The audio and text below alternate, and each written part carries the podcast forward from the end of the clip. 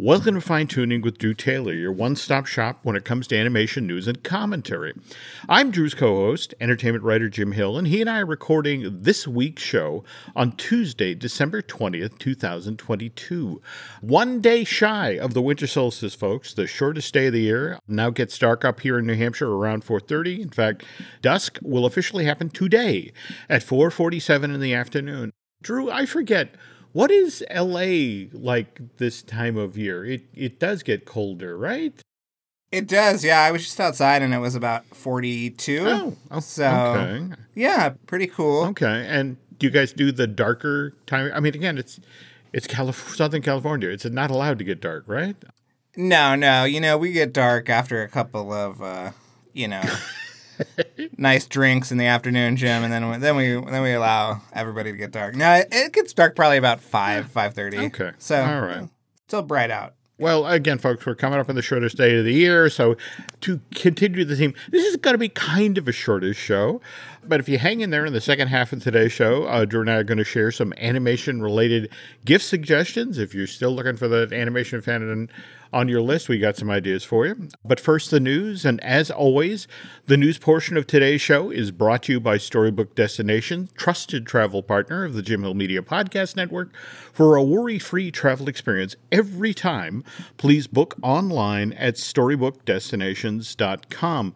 So we were spitballing the show last night, and you sent along news about Sergio Pablo's uh, what was supposed to be his next Project Ember, right? Yeah, it's another uh, Netflix fatality mm-hmm. that they have canceled. Ember, which was meant to be his next feature.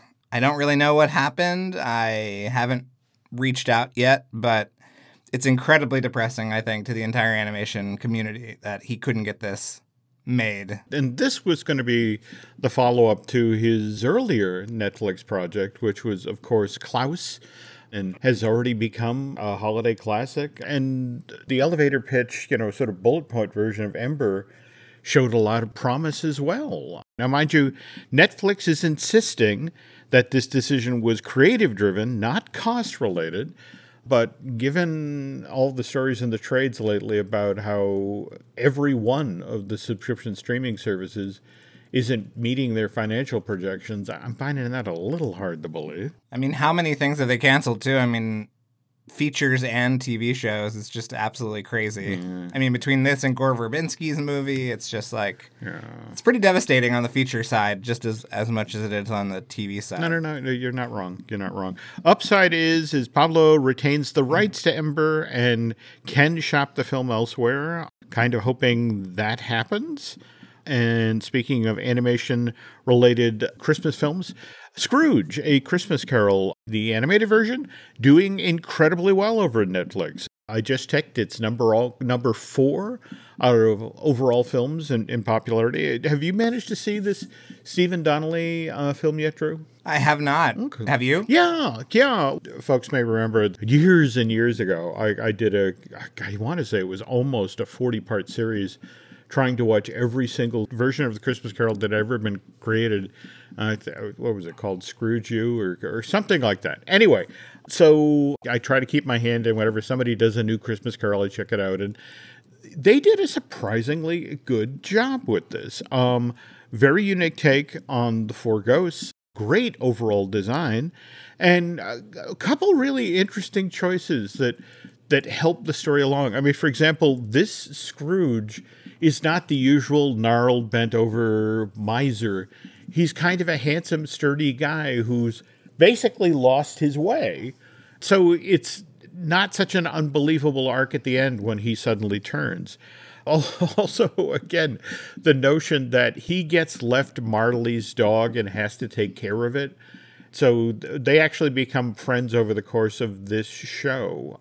If I have one quibble about it, this is takes the score from the 1970s live action musical version of Scrooge and there's reinventing and then there's just this shy of ruining and uh, there's a couple of numbers in this thing that were big numbers uh, things that really connected with audiences in the 1970 film like thank you very much the big number for the second act and they reinvented it to the point where you can't really recognize the song anymore but beyond that that minor quibble, that this really is worth seeking out.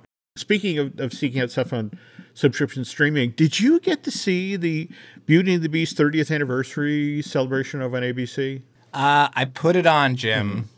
I couldn't really stick with it. Really? Yes. Even after that opening number, or Uh, yes, I would say because of the opening oh number. Actually, no, really? yeah, yeah. I was not. I was not into it, and I was like, I don't. I cannot handle two hours of this with commercial breaks and everything else. Oh, I'm kind of surprised. I, I was actually, from a technical point of view, I, I would have to go back and watch it because it seemed like it, it played as one continuous camera shot. The entire opening number, when they did Belle on the Disney lot. In fact, instead of coming down the steps from her house, they had her step out of the old animation building and made the turn in front of the Walt Disney Theater there, then proceeded up to the corner of Mickey Avenue and Dopey Drive. And but it was they shot the whole thing on the Disney lot. And they had a couple of, I thought, um, some some very nice little moments in it. Like for example, when they cut to the the portion of that number where Belle is interacting with the bookseller. The bookseller was Paige O'Hara, the original voice of Belle, and there was a kind of a lovely moment where the bookseller, if you like it all much that much, it's yours. She hands off the book, so it's like literally Paige doing the handoff to her. And Alan Menken at the piano. Yeah, and, you yeah. know, yeah. We, we- yeah. I got it all, Jim. I got it all. I just was not. I was not charmed. I was not charmed. Okay, well, if it's any consolation, the opening pretty much was the best thing in it. Uh, The rest of the show, uh, to be honest, was well put together. A lot of, uh, every so often, some very strange choreography vignettes. When I heard that they got were getting Martin Short to play Lumiere, it's like, well, I got to see this. I love me some Martin Short, and was kind of in, intrigued by Shania Twain coming into to voice Mrs. Potts, and uh, to be honest, tho- those two performers were just not as good as one might have expected as Lumiere and Mrs. Potts. And Short has been on Disney's radar forever. I remember talking with Ron Clements and John Musker about they basically wrote the script for Aladdin with, oh, if we could get Robin Williams for this part, with this would be amazing. But at the same time, they had to be ready for what if Robin said no. And their two substitutes were Steve Martin and Martin Short, who only a few years later then wound up being paired in Prince of Egypt. They were the court magicians who were doing their fake tricks for the, the Pharaoh. But the idea was they were doing fake tricks as opposed to Moses' genuine miracles.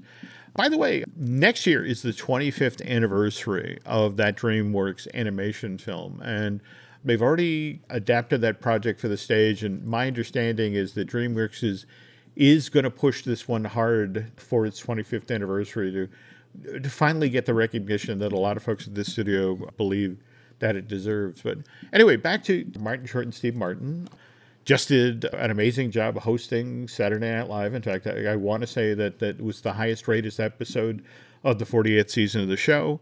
They are touring the country right now in a two man show. It'll be arriving here in New England. I want to say it's it's in Boston at the Shubert and then the Mohegan Casino sometime in February.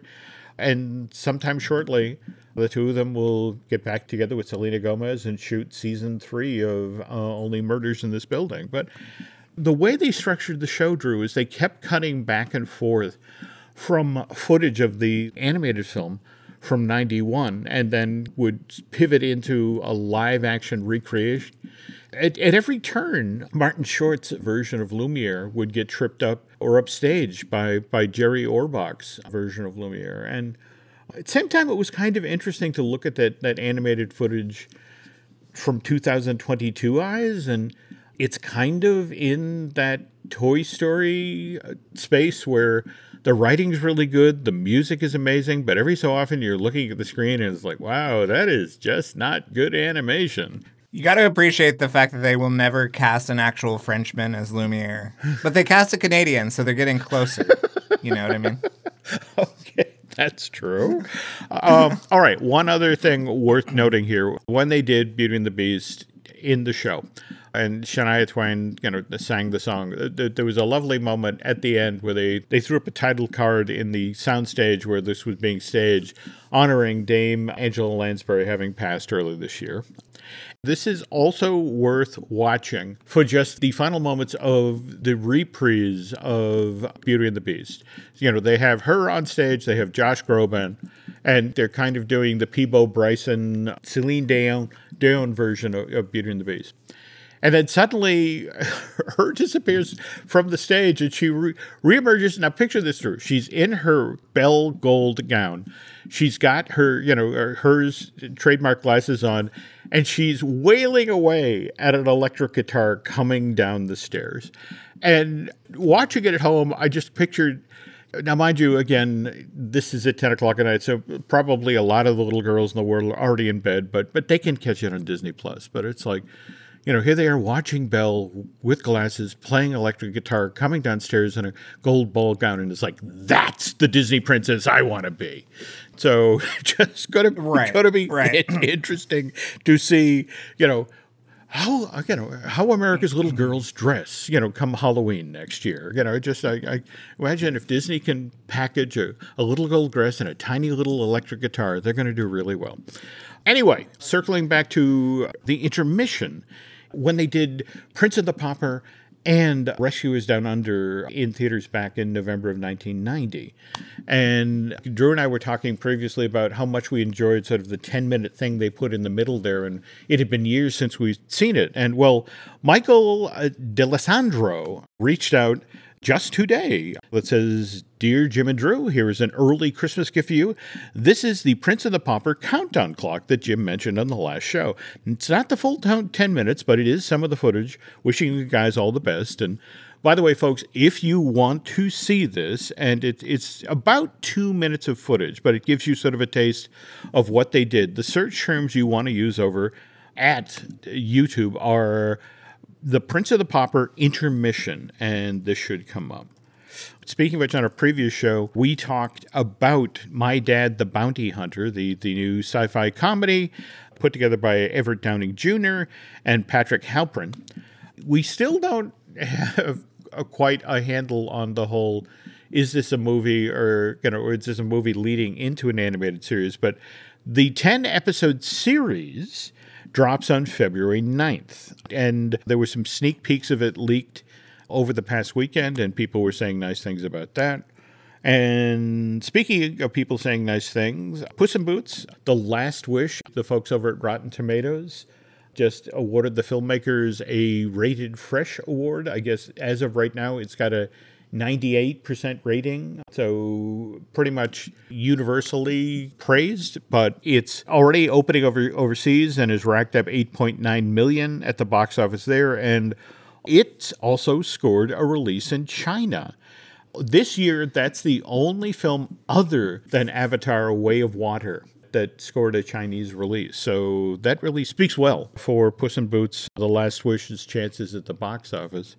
And before I forget, Avatar: The Way of Water, I, I was at my local Barnes and Noble. They have a very handsome art of book for A Way of Water that I'm considering adding to the library. And, and speaking of art of books, when Drew and I get back, we're going to offer up some holiday shopping suggestions by walking you through some of the best art of books of the past year. Another day is here, and you're ready for it. What to wear? Check. Breakfast, lunch, and dinner? Check. Planning for what's next and how to save for it?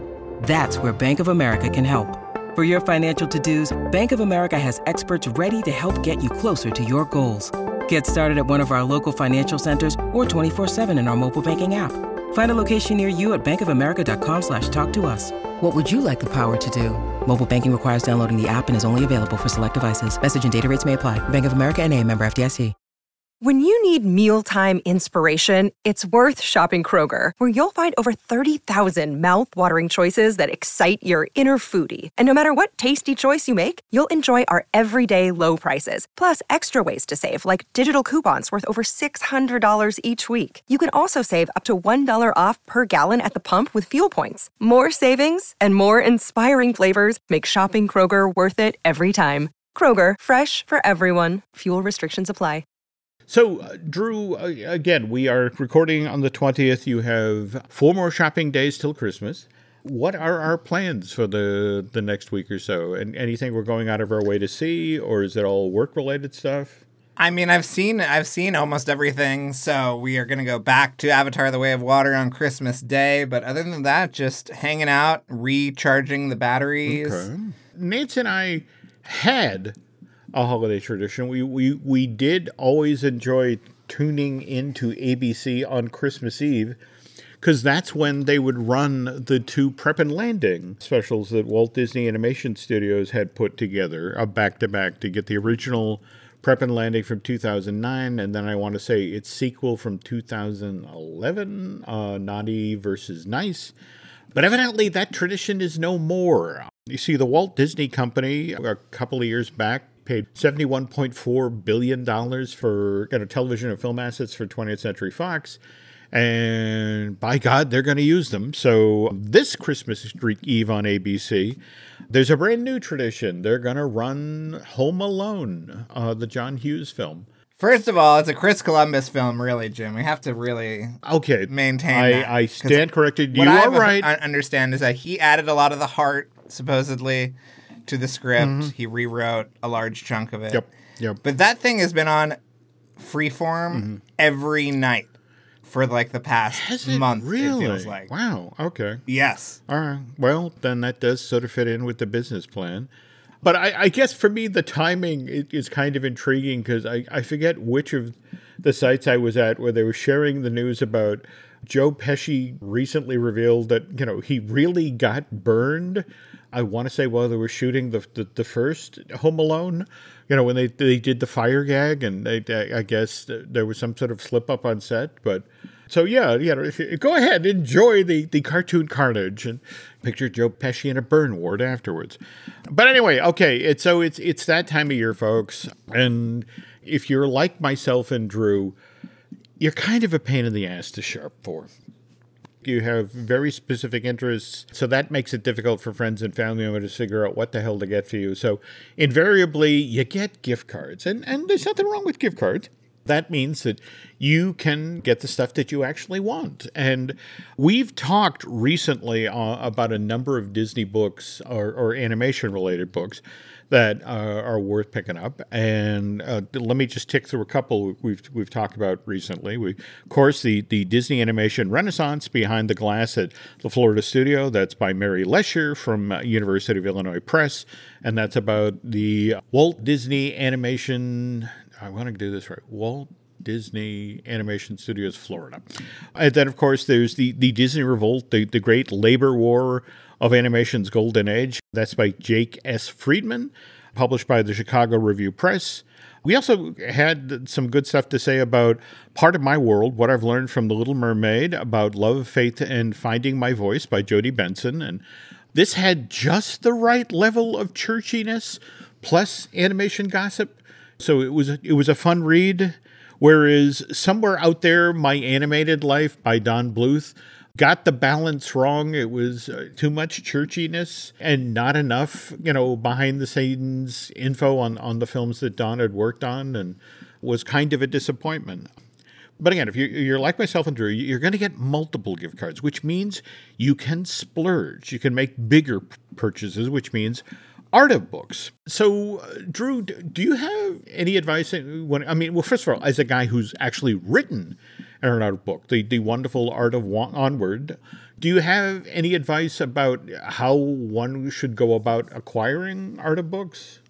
Well, no, not really. And it's especially hard for me because I get sent a lot of these Mm-hmm. books, especially in coordination with the big awards movies Mm-hmm. this year. So I've gotten a lot of these in the mail, and they're all really, really wonderful Mm-hmm. and very much worth your time. I would say, like, if there's a movie that you love Mm-hmm.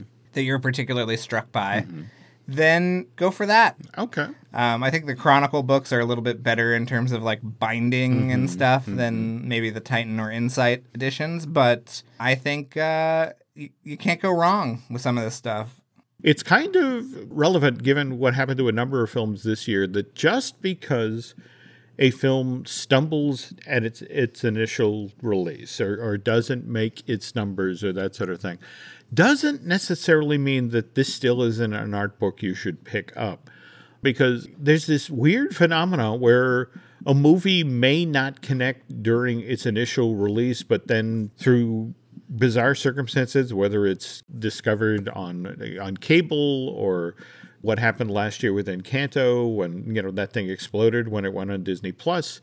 A film will find its audience later, and and if you you're somebody like myself who who writes about film, you will find yourself four and five years later p- paying multiple numbers of the uh, the original release price of a book to, to try to snag a copy. So I would suggest uh, especially when it comes to something this year like, say, Lightyear, which is, I, I believe, a, a, really good film that for some reason didn't find its audience. But, you know, further on down the line, people are going to embrace that.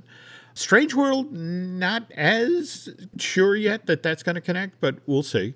But anyway, let Drew and I walk you through what I, I think are some of the best art of books of this year. Uh, Drew, I would start off with the Art of Turning Red from Chronicle. So they they do a wonderful job with presentation and that sort of thing. That came out in February of this year, and originally retailed for forty two fifty. But you can you can do a lot better right now over at Amazon. And I want to also point out that there is the secondary market.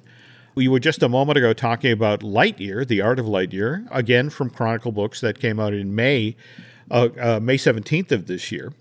This book came out for forty two fifty. Right now, you can pick up a brand new copy on Amazon for twenty four dollars and fifty cents. So you know, basically for half of of what it originally went for. Now, this book I only discovered in the past couple of months or so, and I'm I'm already planning on this is my post holiday treat. When I get my gift cards, this is what I'm buying. Drew, it's the art of Eric Guillon from the making of Despicable Me to Minions, The Secret Life of Pets, and more. Insight Editions put this out in July of this year. It was supposed to, I guess, support Minions: The Rise of Gru, but did you see this thing mm-hmm. advertised at all? No, I didn't know about it until I saw it on this list. Yeah, it's like 600 pages. I mean, it's this huge, ridiculously thick book with all of this wonderful concept art for basically, you know, the entire history of Illumination. So definitely chasing it down. On the other hand, you and I have talked about The Art of DreamWorks, The Bad Guys, which came out from Cameron Press back on August 9th for $50. And this one's already gone. If you go over to Amazon, they're out of stock. I want to say Gallery Nucleus did a signing, so they might still have some copies. They might have some. And I also wanted to tell people that the art of Puss in Boots mm. is coming. It's coming out in March. So if you want to pre order something oh. with one of those gift oh. cards, do that. I have the book. Mm-hmm. It's great. Okay. I mean, the thing with the DreamWorks books is they're mostly in house. They're mostly printed as like crew gifts mm-hmm. and sold at the store mm-hmm. on the DreamWorks lot. Mm-hmm. So, yeah, if a DreamWorks book comes up, buy it immediately okay. because it is hard to track down. And the the Bad Guys book is great, mm-hmm. and so is the Puss in Boots book that is coming out in March. So, okay, definitely make it a priority. That's an excellent suggestion, and that goes on my list today. Another one, and I apologize, this is a, not an art of book, this is a history book, but Jim Korkis is a friend, and he just did an Off to Neverland, uh, 70 Years of Disney's Peter Pan. This came out August 29th from Theme Park Press. And given that we have Peter Pan and Wendy coming out next year, in fact, didn't the what the Disney Plus sort of highlight reel that debuted online yesterday? Didn't we get a couple of images of Wendy and, and Peter on that? We did. Okay. a little sizzle. Okay. Yeah. All right. So, in fact, one of my projects for this year, last year, coming out of uh, one of my New Year's resolutions was to get every single issue of Walt People, uh, Didier Ghez's great set of uh, animation interview books. And by God, I have all 26 of them now. And I think Jim Korkis has written at least that many Disney history related books. So I think that may be my big project for 2023, getting copies of all of his stuff. Beyond that, September 13th, Titan Books released The Art of Ron Cobb. And Drew, it would almost be harder to list the films that Ron Cobb didn't do work on in the 80s. So many of the sci fi films that we love, I mean, Back to the Future, and I want to say Alien or Aliens. Uh, I believe Aliens. Okay. Yes, he designed. I believe the the tr- the truck that they're on. Okay. Yeah. Okay. But well worth chasing down, folks. That one run will run you 60, but you can do better right now on Amazon with that.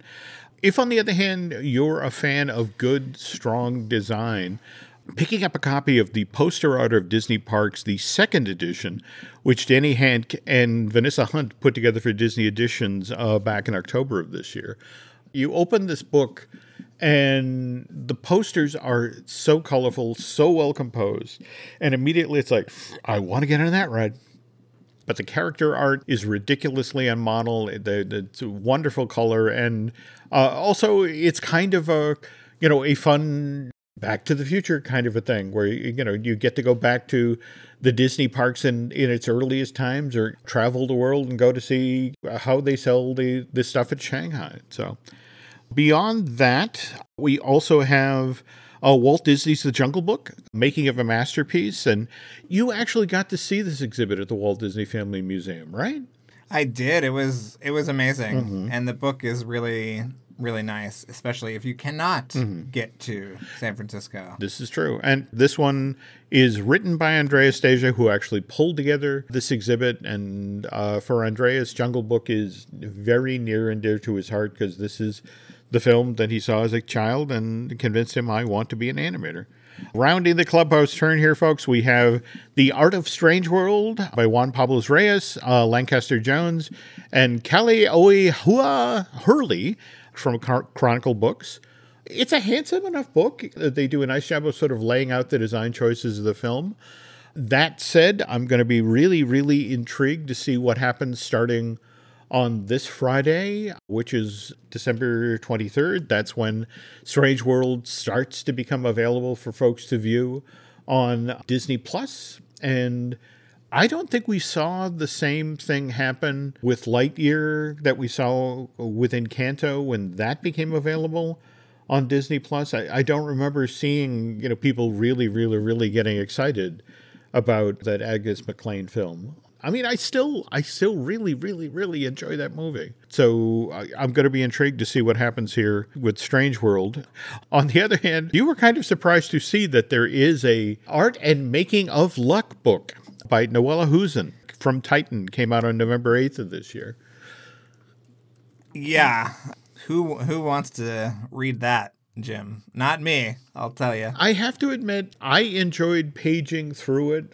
And it's also kind of interesting to watch how the folks at Amazon discuss this is John Lasseter. This is the gentleman who helped set up Pixar and Animation Studios, and now he's here working with us. And it's it's an interesting snapshot of how does John want to be presented to the world. All right. Beyond that, I know we've talked about this on a previous show, and you you've spoken with great enthusiasm about this book, Drew.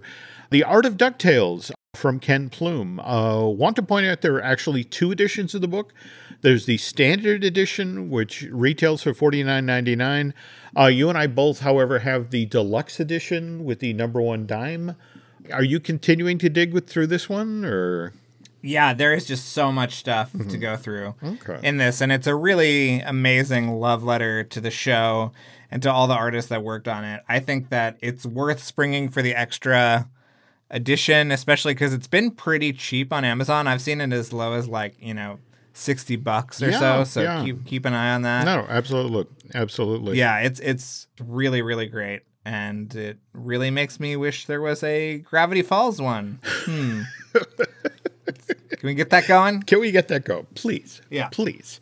Okay. Now I want to say it was either this time last year or maybe it was the Christmas previous when you and I were talking about the Marc Davis two volume set that Chris Merritt and Pete Docter put together, which uh, started off life as a $150 two volume set with the slipcover. It eventually became available for 60 or 70 bucks and well worth it. I mean, some amazing art from the Disney parks.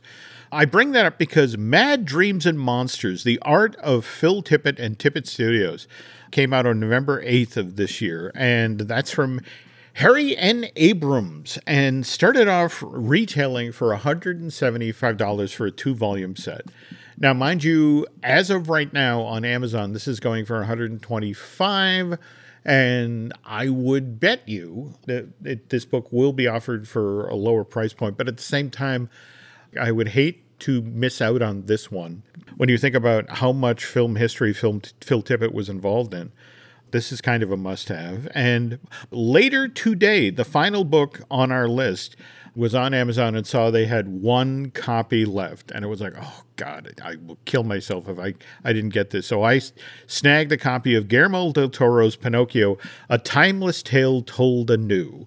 This is from Insight Editions. This is 60 bucks. I want to say Amazon was actually offering a coupon of some sort on this one, so I, I, think I got it for something like forty-eight bucks. But am very, very, very much looking forward to the Amazon truck coming up the driveway and and treating myself to an early Christmas present here. That yeah, that's a beautiful mm-hmm. book. I have it here. It's really, really well done and totally captures the artistry that went into that amazing movie. Can't wait! Can't wait! I was checking at the Museum of Modern Art to see if there was a, a catalog to go along with the, the Pinocchio exhibit. And so far, the, there doesn't seem to be, but they, the gift shop is offering this very same book. So, you know, very much looking forward to it. Beyond that, just one minor, minor quibble here. Well, first of all, thanks to Drew for making us all aware that there is a, a Puss in Boots, you know, The Last Wish art of book coming. And keep an eye out for that in March. But at the same time, it's like, where's the art book for Wendell and Wild? You know, the, the Henry Selick project. Was there anything prepped for award season? Did, did anything come through for you? No, they have been pretty light on that one. Okay. Um, although I did get a nice little print that was signed by Henry, which Ooh. was very nice. Oh. But um, that really deserves a, an art of book. Mm. I, I, would say that Henry's whole career deserves a, a art of book. But, yeah, yeah, yeah, I agree. I agree. And to sort of circle back onto what is it? The Shadow King was that his project at Disney that got shut down? Yes, that he got the rights back for. So um, let let's hope that actually happens. Anyway, folks, that that's. Uh, uh, Mr. Taylor and I uh, suggestions about how you can use your gift cards this holiday season. A bunch of art books there, well worth seeking out. Something else that's also well worth seeking out was that it, that was a 10 minute long clip, right, for Dead Reckoning Part 1 that debuted yesterday online. Yeah, it's sort of the making of the motorcycle jump. Mm-hmm. Um, the, they played this at CinemaCon mm-hmm. last year or maybe the year before. Right. It's a really amazing piece of behind the scenes they sort of casually threw away that in the prep for doing this stunt, what was it?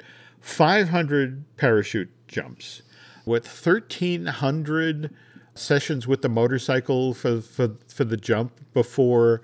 Then they did the five takes of actually just racing off that ramp into oblivion with a helicopter and a drone shooting. And I cannot wrap my head around what Mr. Cruise does for the these Mission Impossible movies, which, by the way, you and, and Charles Hood do such an excellent job of sharing the behind the scenes info with on your wonderful Light the Fuse podcast. And uh, headed into the holidays, are we doing anything special with the the show uh, this year? Where we are just wrapping up our uh, Jack Reacher miniseries mm. with uh, Christopher McQuarrie, mm. Uh, which is really fascinating. And uh, I don't know, I really love that movie, so it was nice to get to talk to him about that. And then, oh, Jim, we have a lot of stuff, a lot of stuff coming for 2023. Okay, we'll see if.